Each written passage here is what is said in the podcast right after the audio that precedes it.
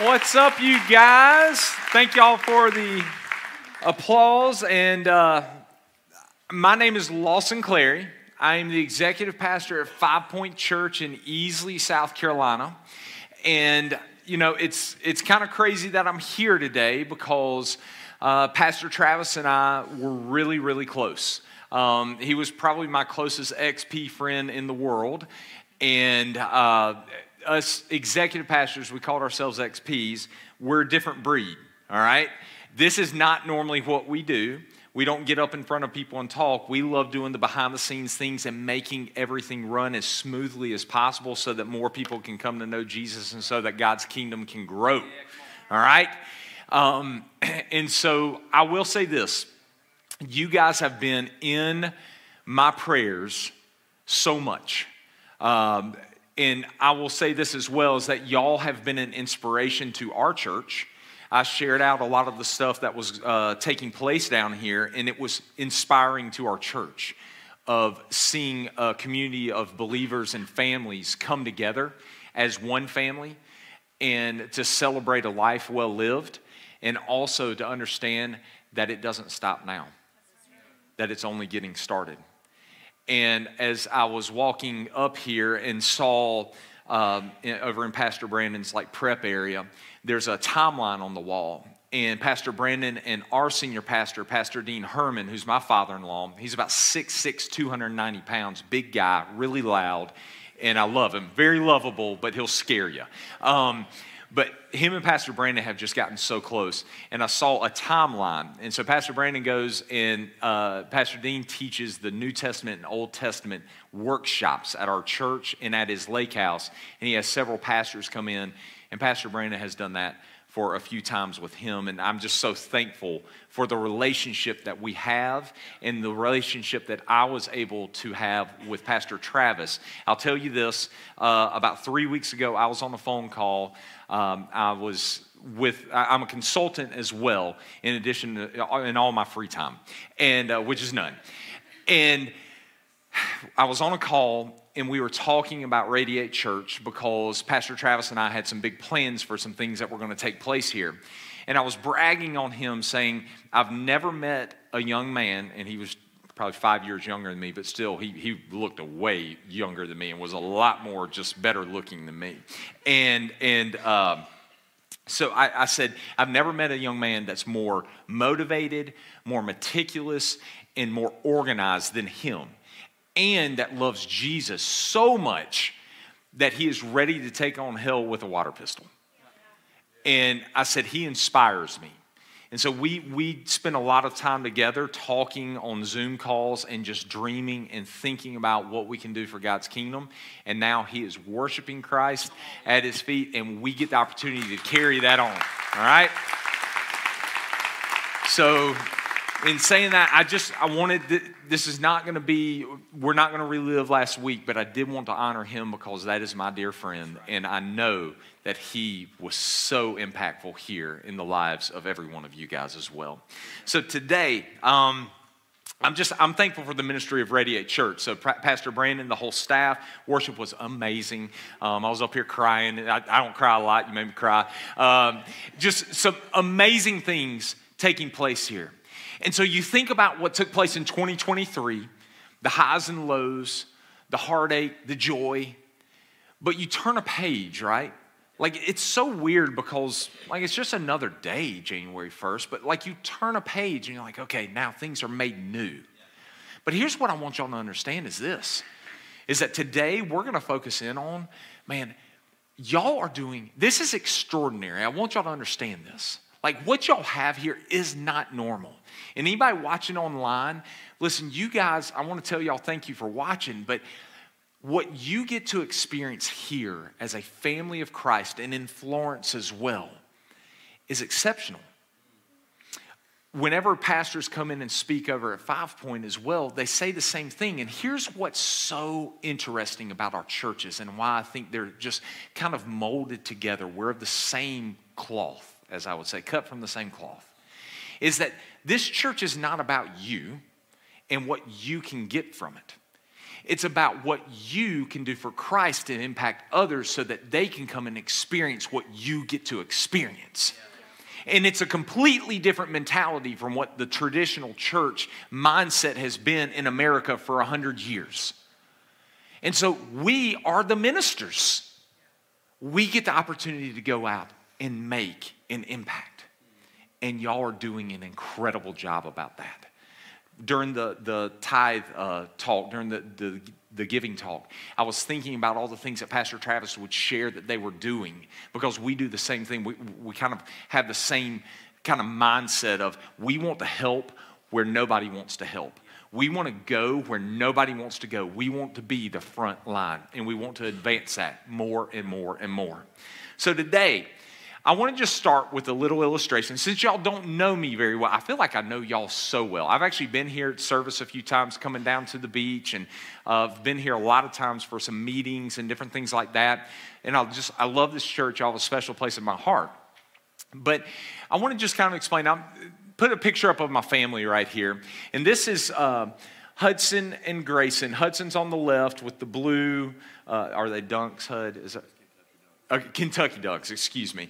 And uh, Gray has the Fruity Pebbles dunks, whatever those are. And then that's me and Michelle, and just we're stiff. All right, so um, so I was doing a wedding last Sunday during the funeral. Okay, that, that's a picture there, and we actually were able to pray for you guys and able to lift y'all up. But those two boys are going to be part of my illustration right there. Hudson, not so much, but he is much like Grayson in this. Grayson's the youngest one. Hudson came with me today, got up at 5:45 this morning, drove down with me. Well, he rode down. He was asleep. Um, he's he's my ride or die. I love it. Uh, but so as as I was starting to think through this message, I, it, it hit me, man. We need some type of encouragement today, but a challenge Y'all, do y'all love a challenge? Some people don't, but I'm here to tell you, as followers of Christ, man, we should welcome a challenge, okay? Because that's just another opportunity for Christ to show out and show up and to do something miraculous through you, okay? So I was reading an article, this is about four years ago, and it was really bothering me how my youngest would act and Hudson how Grayson and Hudson would act whenever they lost in athletics. They were super competitive. I don't know where they got that from. It'd be me, not their mama. I hate losing. And I mean, it was like to the point of really embarrassing how bad Grayson would act. And so I, I read this article, and it was about a mom who was embarrassed by her son about how he was acting whenever they would lose. So she pulled him out of a game and made him watch the game from afar and then watch the handshakes afterwards. And she she didn't say anything to him. She just said, "Hey, just watch the losing team, whoever it may be, at the end of this game." So they got home, and she at dinner time she asked. She said, "Okay, what did you see?"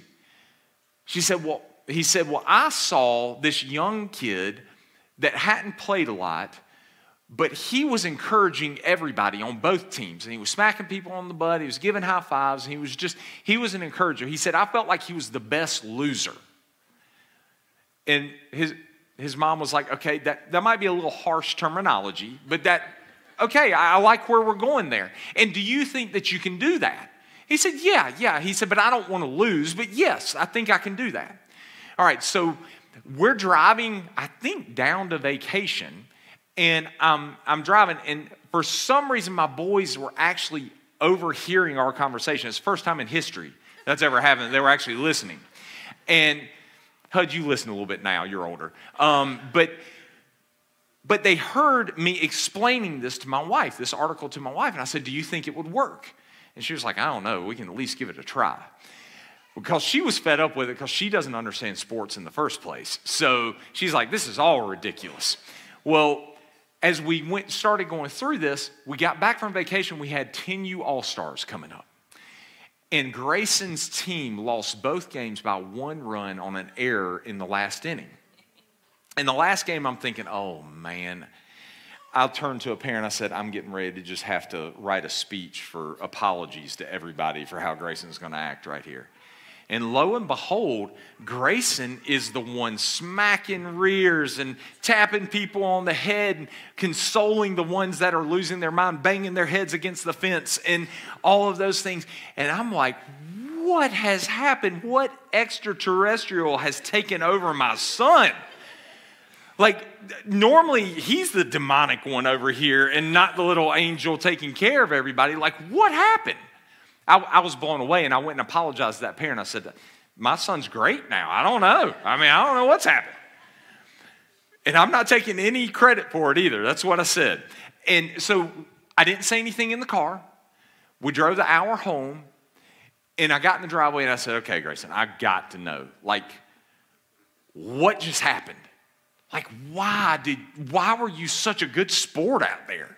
Such a horrible thing for a parent to say, but it had gotten to that point. And he said, Dad, I overheard you talking. And I I think I like doing that. That was kind of cool. He's like, I didn't like the losing part. He said, but I did as best as I could, and I realized that, you know what, there's a lot more than just winning that game. Fast forward three years later, and we are at Wren High School at a seventh grade basketball game where Grayson and them had not lost all season and they're getting beat by 28 points. And Grayson doesn't even go to the handshake line, rips his jersey off, throws it on the floor, and goes into the locker room.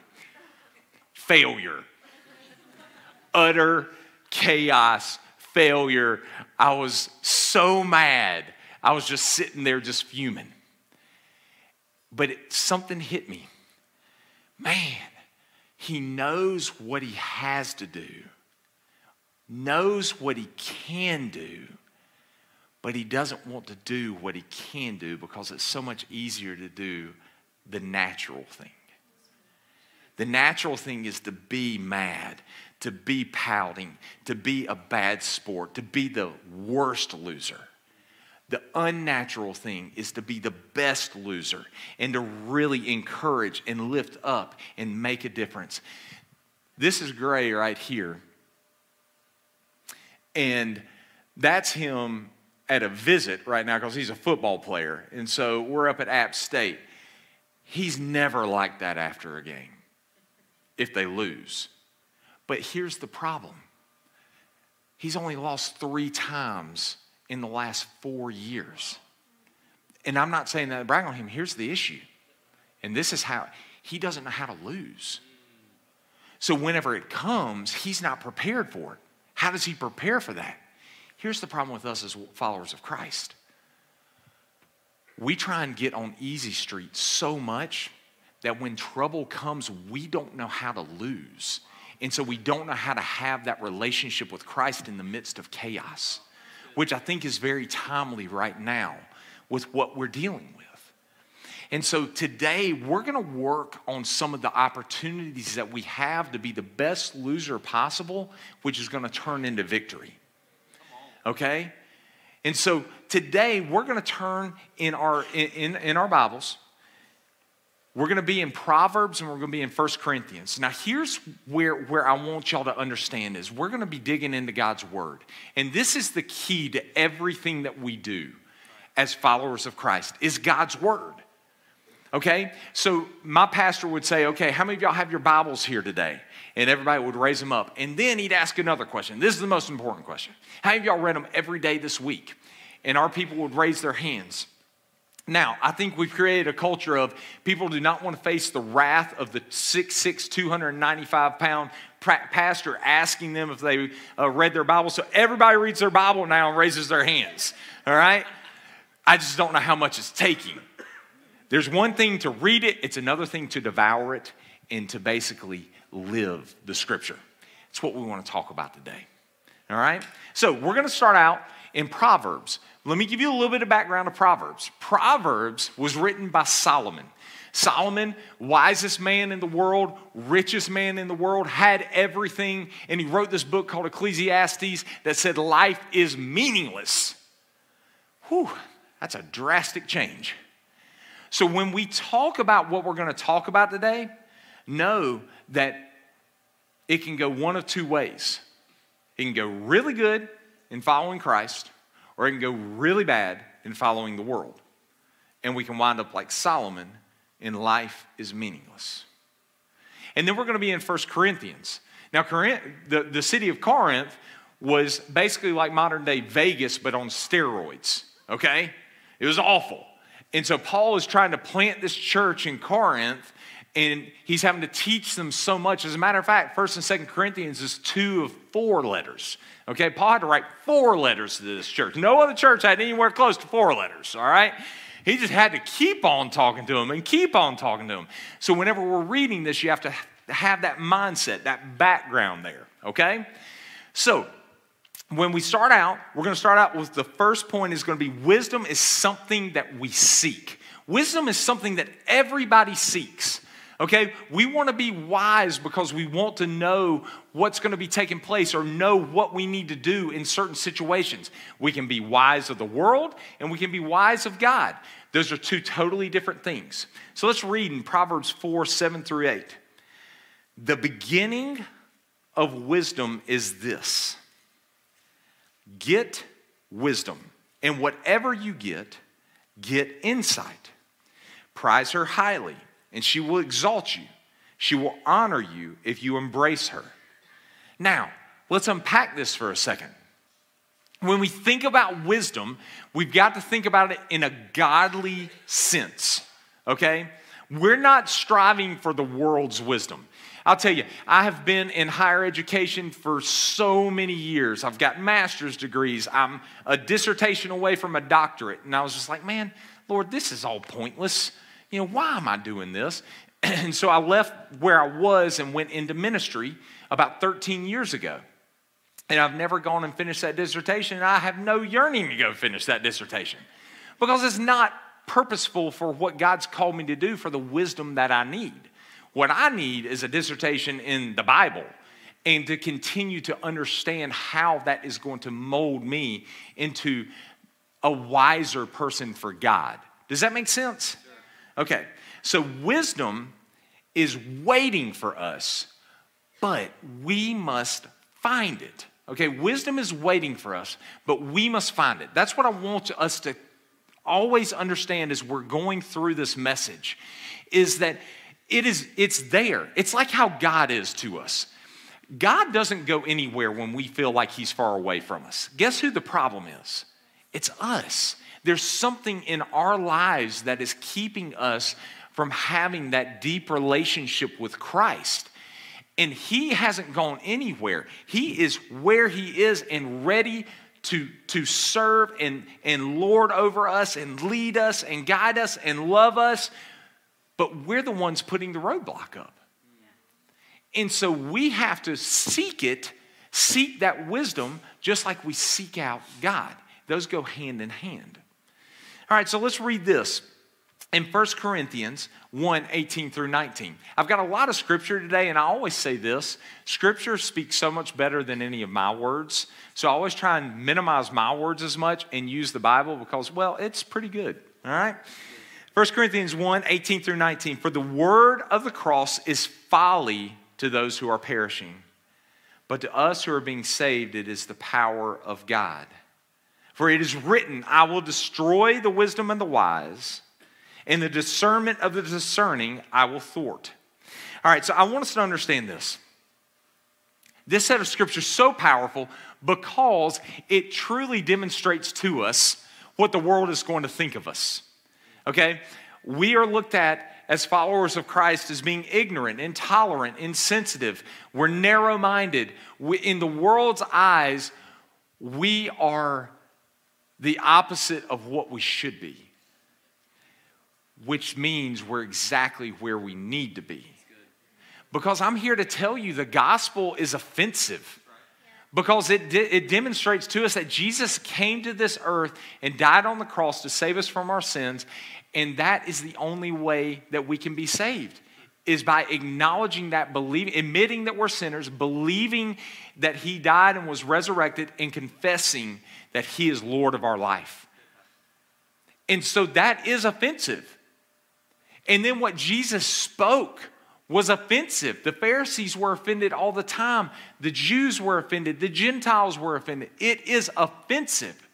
But on the flip side of it, it is done in love because the alternative is not good. So when we keep it in and not be offensive with the gospel, we are actually sinning. And we're losing the wisdom that God has given us to chase after. So, two, a righteous wisdom is greater than a worldly knowledge. A righteous wisdom is greater than a worldly knowledge. When we think about this, man, worldly knowledge is, is great. School, fantastic. Learning, fantastic. But when that becomes the most important thing in your life, learning about you know, your trade or, or, or something like that that you are doing, whenever it supersedes God, then you you have the wrong wisdom in your life. When you think you have things figured out, you have the wrong wisdom in your life because it means that you have it figured out and you aren't depending upon God anymore. Whenever I feel like I'm in a place of like I, I feel complacent or comfortable, I realize that I'm in the wrong place. Does that make sense? And so when we have wisdom, godly wisdom, it's going to point us in a direction that's never going to allow us to get into a complacent or comfortable spot. We're always going to know the next place to go. And if we don't, we need to be uncomfortable in trying to find that next place as we're seeking out God. In the meantime, as I call it. So in Proverbs 8, 4 through 9, it says this To you, O men, I call, and my cry is to the children of man. O simple ones, learn prudence. O fools, learn sense. Hear, for I will speak noble things from my lips. For my, and my, from my lips will come what is right, for my mouth will utter truth. Wickedness is an abomination to my lips. All the words of my mouth are righteous. There's nothing twisted or crooked in them. And then rubber meets the road right here. They are all straight to him who understands and right to those who find knowledge. That knowledge is not of the world, that knowledge is of God. And that's Solomon saying this at the start of his life, whenever he was seeking after. Solomon then was led astray mainly by women and the idols that they brought in, and marrying and having concubines and worshiping them and forgetting who gave him all the blessings in the first place. See how easily we can be on the right track, but then be veered off of it so quickly when we take our eyes off of who is providing everything for us? And I will tell you this, guys, in the midst of tribulation, in the midst of turmoil, it's so easy to turn away after God has provided you an answer saying, okay, I've got the answer. I'm going to go do my thing because that was too hard. God's going to give you the sustaining, He's going to give you the perseverance. What He's doing right now with all of you here at Radiate is He's refining you. You are in the refinement process. And here's where I just have seen it over and over and over, and in our church as well. Guys, our church went from about a thousand people to almost 3,000 people in four years. And it was the hardest four years of our lives because of all the things that we went through in the process of refinement. And so what I want to encourage you guys is this is that God prepares you each and every one of you for what's going to be taking place and the impact that you're going to have in taking radiate outside the walls of this church. Because this isn't going to be big enough. It's not already. When I saw kids check in over there, I was like, Lord, have mercy. I love kids. My wife is, was over our children's ministry for uh, like 15 years. She's now over all of our ministries, and we have like 700 kids that come on Sundays. And it is chaos, but it's the greatest chaos ever. Because you know what? Families that y'all come with kids, God bless you all. I love y'all so much because y'all get up and get them going, and y'all probably have a terrible attitude doing it, but you walk in that door and you smile and you put on that, that face and you go and check them in, and then you're like, Praise God, they're in nursery. and everybody else who doesn't do that, y'all need to go volunteer in there, all right? But what I'm saying is this is that what you are doing as bringing those children and getting them in there and allowing them to hear the wisdom of what God has in store for them, and you are in here being filled with that wisdom, and then you will teach them day in and day out throughout the week that wisdom, is that they are going to be set up in such a way that they have the opportunity to be a world changer way before you were. Okay?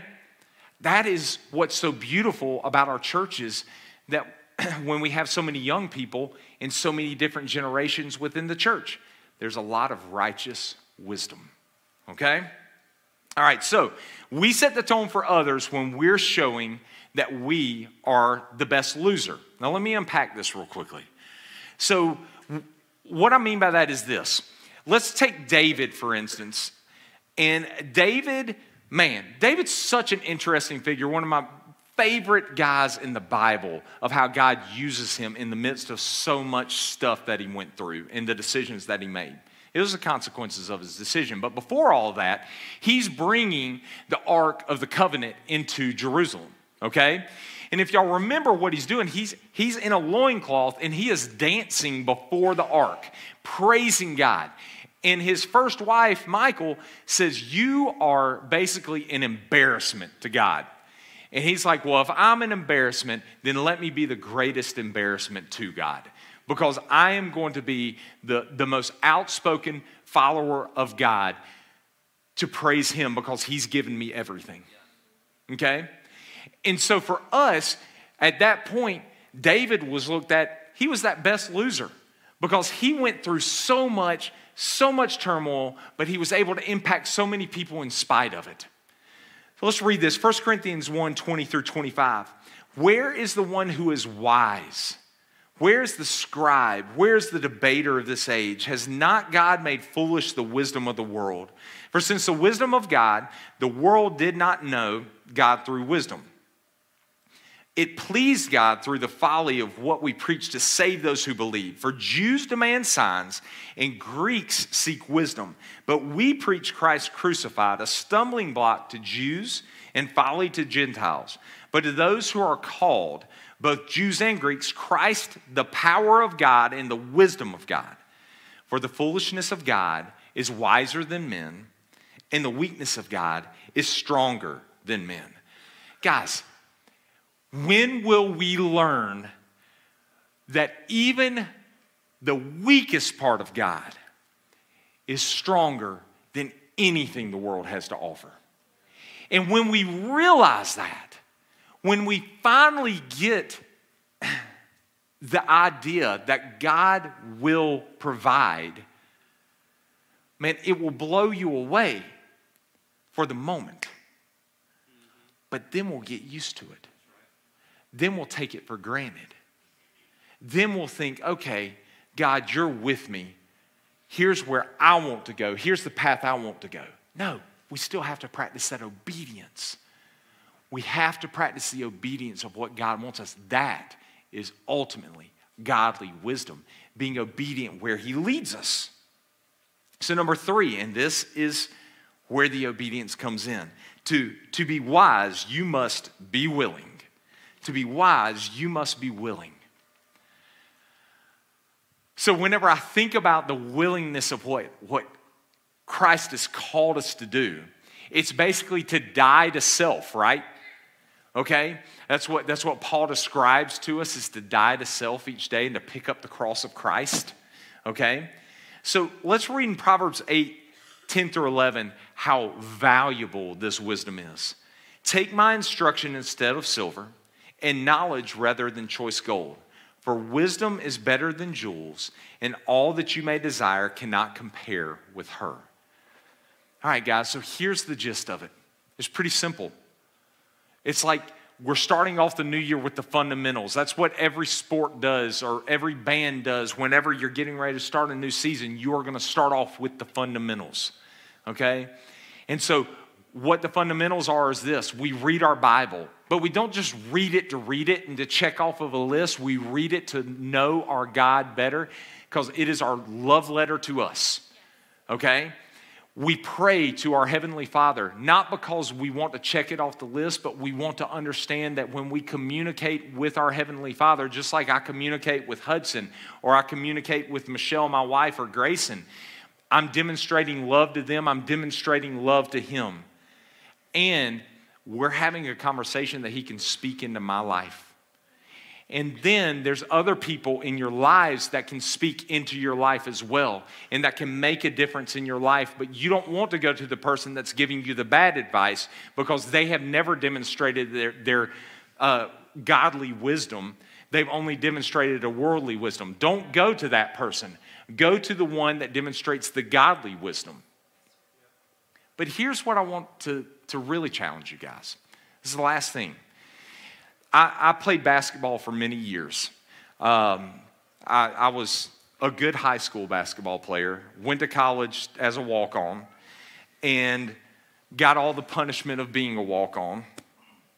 And one of the things that I love about basketball is just how athletic it is. And that was one reason why I was just a walk on. Um, and it amazed me, like the strategy and the structure of the game. And so, as a walk on, you did a lot of the stuff that nobody else wanted to do. So, I was hitting the laundry, I was cleaning up the locker room, I was always there, you know, running and, and doing extra things. And, you know, before a game, you know pretty much the games that you might have a chance to get into, but you, you really don't. And, and you know the ones that you're not going to get into, so you go like 5,000% in warm ups because that's all that you're going to get is that warm up. And at halftime, you're the only one shooting shots. But, you know, it's, it's amazing because what happens is this I love watching teams with good culture because the guys on the sidelines, it doesn't matter whether they're in the game or not, they are cheering their teammates on. Okay, they're ready. So that that team that was uh, that team that was really like just killing everybody. They're they're they're dominating. Okay, the, the walk-ons are watching and they're paying attention. They're cheering. They're, if they hit a three, you know, they're, they're shooting the bow and arrow. They got all their little cheers on the sidelines. It's like a cheerleading team. Okay, that's their thing. But then there's always the moment where that team's up 20. Okay, and the coach says, Lawson, you're in.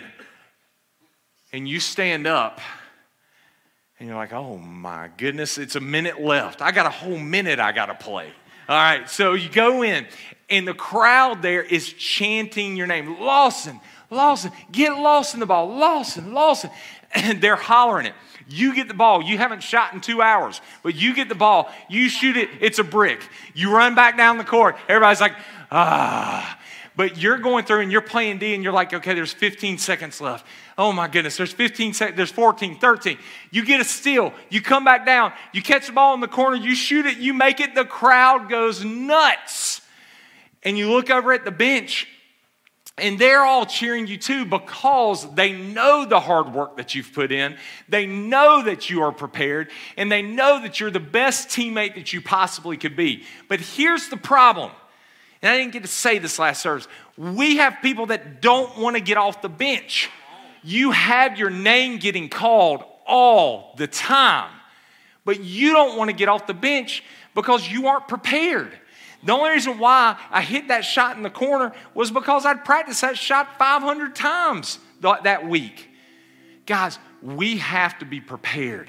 2024 is a year, I call it, my, my word is of discipline. I want to be disciplined to the point where I'm so prepared for whatever God calls me to do that I'm ready. And I've got His wisdom. I'm obedient to what He's calling me to do.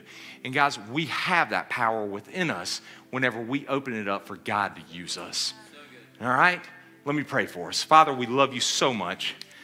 God, today, man, as hard as it is, Father, January 7th is something special in 2024. Lord, it is a day of new beginnings and an opportunity for Radiate Church to take it to another level, to advance the front line. But God, we have to do our part so you can do your part. So, Lord, I challenge each and every person today, Lord, that is in here, that's hearing your word being preached, that's online, Father, over at Florence. Lord, I pray that you will allow us, Father, to understand, God, it's just the beginning of what you want to do in our lives. We have to be willing and ready. Father, so prepare our hearts for you to take us to another level and to be the best, best dang loser out there. Father, to impact people's lives. Father, for you, for your glory, and for your kingdom, because that term loser gets turned into victor with you, Jesus. We never see defeat because of you, Jesus. Lord, we love you, we praise you, and we thank you.